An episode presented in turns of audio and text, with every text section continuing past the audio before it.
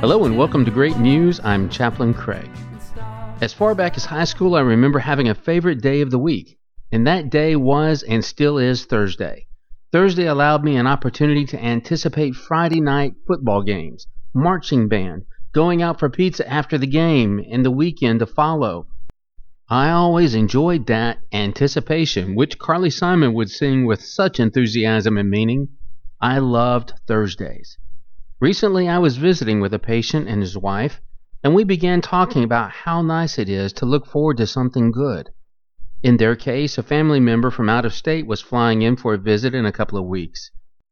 Given the fact that the patient is homebound and, in his words, feeling like a prisoner, to have something to look forward to gives him hope in his life. I believe that anticipation is a good thing for all of us as hope and excitement seem to get all tangled up making hours seem like days and days like months. We all need something to look forward to.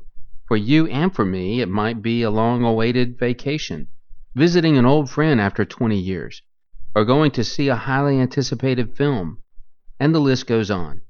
I must admit that when we are about to go on a trip, my inner kid is released and many times will break out the suitcases days in advance. I love it. And it hit me just today that heaven is truly that way.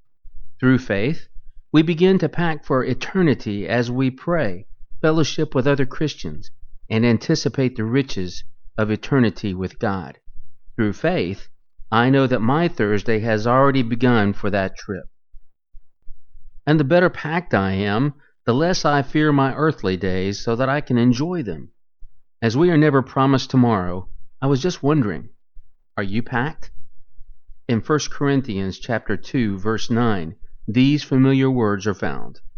No eye has seen, no ear has heard, and no mind has conceived what God has prepared for those who love him. Let's pray.